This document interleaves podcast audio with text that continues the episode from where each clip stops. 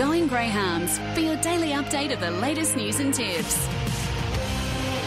Time to talk some greyhounds, and Simon Orchard is joining us from Greyhound Racing in New South Wales. G'day, Simon.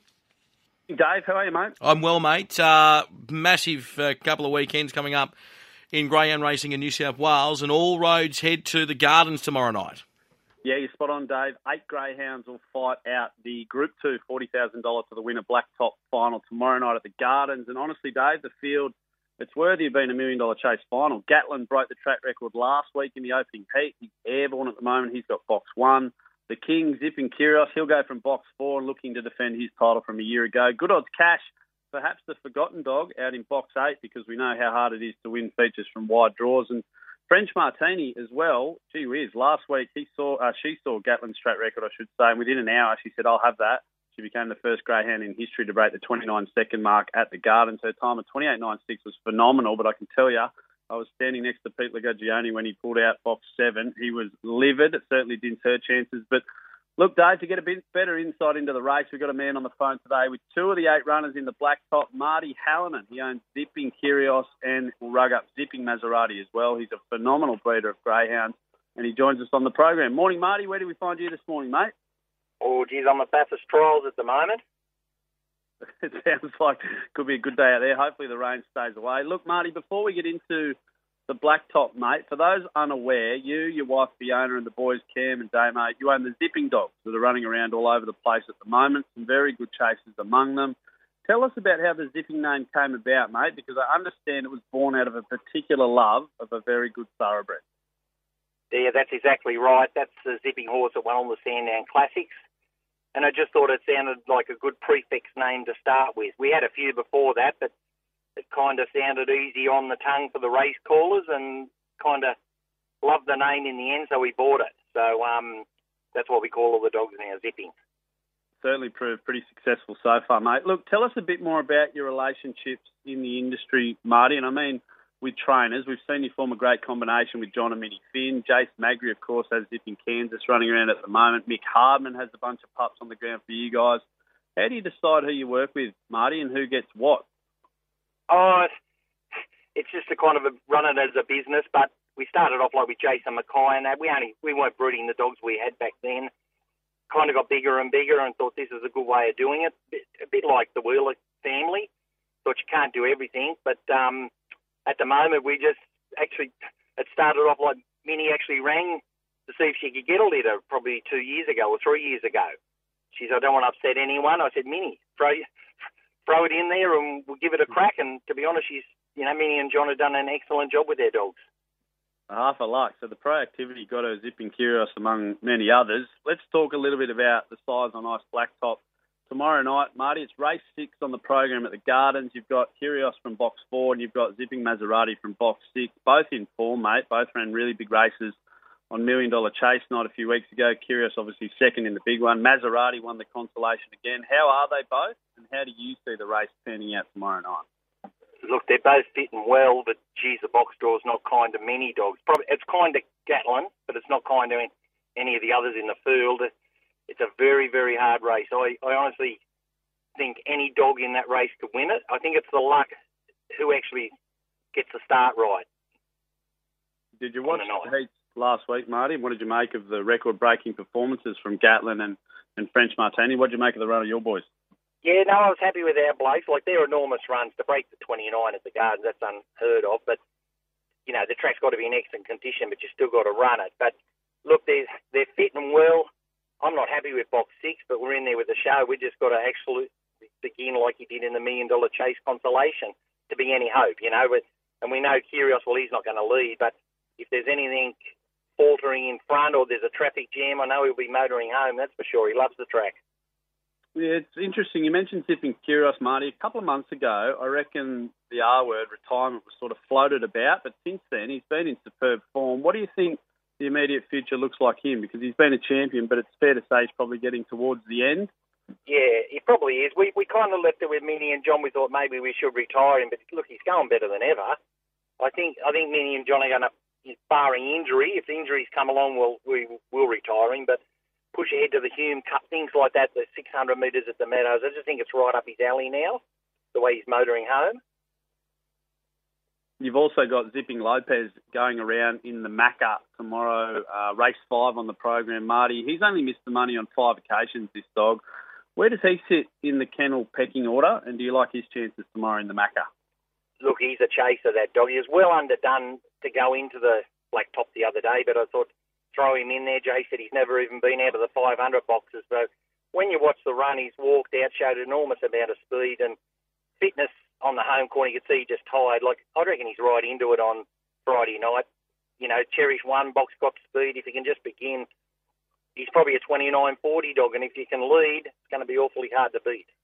Yeah, amen to that. Uh, look, Marty, it's no secret you're blessed with some wonderful dogs at the moment, but there's one not racing tomorrow, but just starting his career looks very, very exciting. I'm talking, of course, about Zipping Orlando. He only suffered his first race loss last week. Before that, he was eight from eight. He just conquered all challenges. And he runs some super times as well. What have you made of his last few months, mate? Because he only stepped out in what the Zoom top maiden, I reckon, at Goulburn maybe two months ago. Oh, look, he's an awesome dog. Just the way he can get through a field and he chases. Um, his field experience is unbelievable, but just what he can do. I know he got beat the other night. He's jumped a lot of grades, but he kind of slipped at the on the mat at the start, and where's Rocky and him had a bit of a good old bump down the back, and the race is over. Like you, you can't do much wrong in free for alls, but like, like he's got a big future. That dog, big future. Speaking big futures, mate, the greyhound game at the moment. I think if you talk to most participants, trainers, owners around the place, they say it's never been stronger. What's your opinion, mate? You're a bit out of you're out at Clergate there near Orange. You're a bit out of the city. Don't um, probably get to the tracks in the town as much as a lot of other people. But how do you see the industry and the sport right now? Do you think it's going from strength to strength? And what have you made of the last couple of years? Oh no, I think it's enormous. I, I, you've got to congratulate my bed for this, but I tell you, the way this place has been reformed, the greyhound industry, um, it's enormous. The prize money is enormous. To run for a million dollars, to run for five hundred thousand over the staying race, geez, life couldn't be better. The prize money's good. Now we've got fourth in, fourth prize money. So, look, the future's unbelievable. You mentioned big prize money races, Martin. We might finish on this one. Let's quickly talk about the Phoenix this year. For those thinking, well, what's the Phoenix? Basically, it's the Everest of greyhound racing. Eight slot holders, each purchase a $100,000 spot in the race. You can choose any dog you like to race for the million bucks at the Meadows in December. Marty, You've got a slot this year, you and Shane Stiff. What was the thought process behind it, mate? And have you got a dog in mind for the big race yet? Yeah, well, the thought process. We had a crack the first year and we got very disappointed, actually. We thought we were not going to have another crack, but actually they were a little bit short and somebody rang Shane Stiff. And I don't know if you know Shane. When he's on a mission, he's on a mission, Shane Stiff. And he, he gave us a call and Glenn Wallers is involved. And um, I said, Shane, I'll have a crack again but this will be it. If we don't get one, I'm pulling the horns in. And guess what? We got one, and we're over the moon about it. To be honest, we're we're actually thinking of having two next year if we can do that with a few other people that wanted to join up. Successful businessmen are interested. So now we're looking forward to. it. We haven't kind of picked the dog yet. I'm I'm just a silent person. I just let Shane and them look. But if it's not a zipping or a keeping, you know, that's when Shane and Glenn will probably go out there and start doing a bit of bartering with other trainers. it sounds like uh, Shane's all over it, mate. But t- gee, it's exciting. If you're going for two slots, life is much better than I thought out there at Clergate. Holy hell! Oh um, no, no, no, but that's a lot of syndicate people too. You know, there's a lot of people getting interested in what how the Phoenix is run. You know, so um, it's all exciting. Yeah, absolutely. I think it's another um, another fantastic race, and hopefully you can get a nice dog in, mate. If you had to pick one right now, I know the race is still a couple of months away, but if you had to pick one right now, who do you think you'd lean towards? gee, if it's a zipping dog, it's got to be probably Orlando, just the way he's racing. I'm not saying the track actually suits him with his style of racing. The Meadows is a front running track, but it might be Miss Maserati if he keeps going the way he does, if his box manners stay good. But look, it's a long way away. Like, you know, I think where it's she's fast to be gone straight away. There might be dogs like French Martini or Plaintiff or something like that, but we're just going to go with the flow. The closer it gets, the more you'll be wanting to have discussions, that's for sure. Absolutely, mate. An exciting time in greyhound racing. Just before we let you go, Marty, tip tomorrow for the black top out of your two, and who's going to be the hardest to beat? Oh, geez, that's a hard one. I mean, my heart's with Kyrgios, you know, but uh, I tell you what, they'll know. If Maserati gets a start right, it's like everything. French Martini gets a start right, she, she's going to be hard to beat. Good odds cash. it's a bloody hard race. If I if I was looking for one bet on the program, I think Zipping Lopez will be the, the dog to beat in the Macca. If you're looking for one bet. Marty Hallinan, great chatting to you this Thursday. Good luck tomorrow night at the Gardens, mate. I think I speak for all chasing fans when I say thanks for providing us with so many great runners over the years, mate. Have a wonderful day. No, cheers. Pleasure. There he goes, Marty Hallinan, uh, absolutely superb breeder, superb trainer, and got a great relationship with a lot of good participants in our sport. And Dave, just quickly before I throw back to you, mate, the Blacktop, obviously the focus this week, but next Friday we head to Goulburn for the heat of the Goulburn Cup, the Goulburn Fireball. Prize money's increased for both races, so it's 40k for the Cup now and $25,000 to the winner of the Fireball. Nominations for those races close on Tuesday and I'm looking forward to heading back down to Goulburn. One of the best facilities, best run clubs in the state, and I reckon we'll see a couple of these blacktop runners if they get through safely tomorrow. Head down there for the Goulburn Cup. Okay, fantastic. Looking forward to it, there, Simon, mate. Um, what about uh, we move on? Um, look, you mentioned uh, the blacktop, but the Goulburn Cup and the Fireball, mate.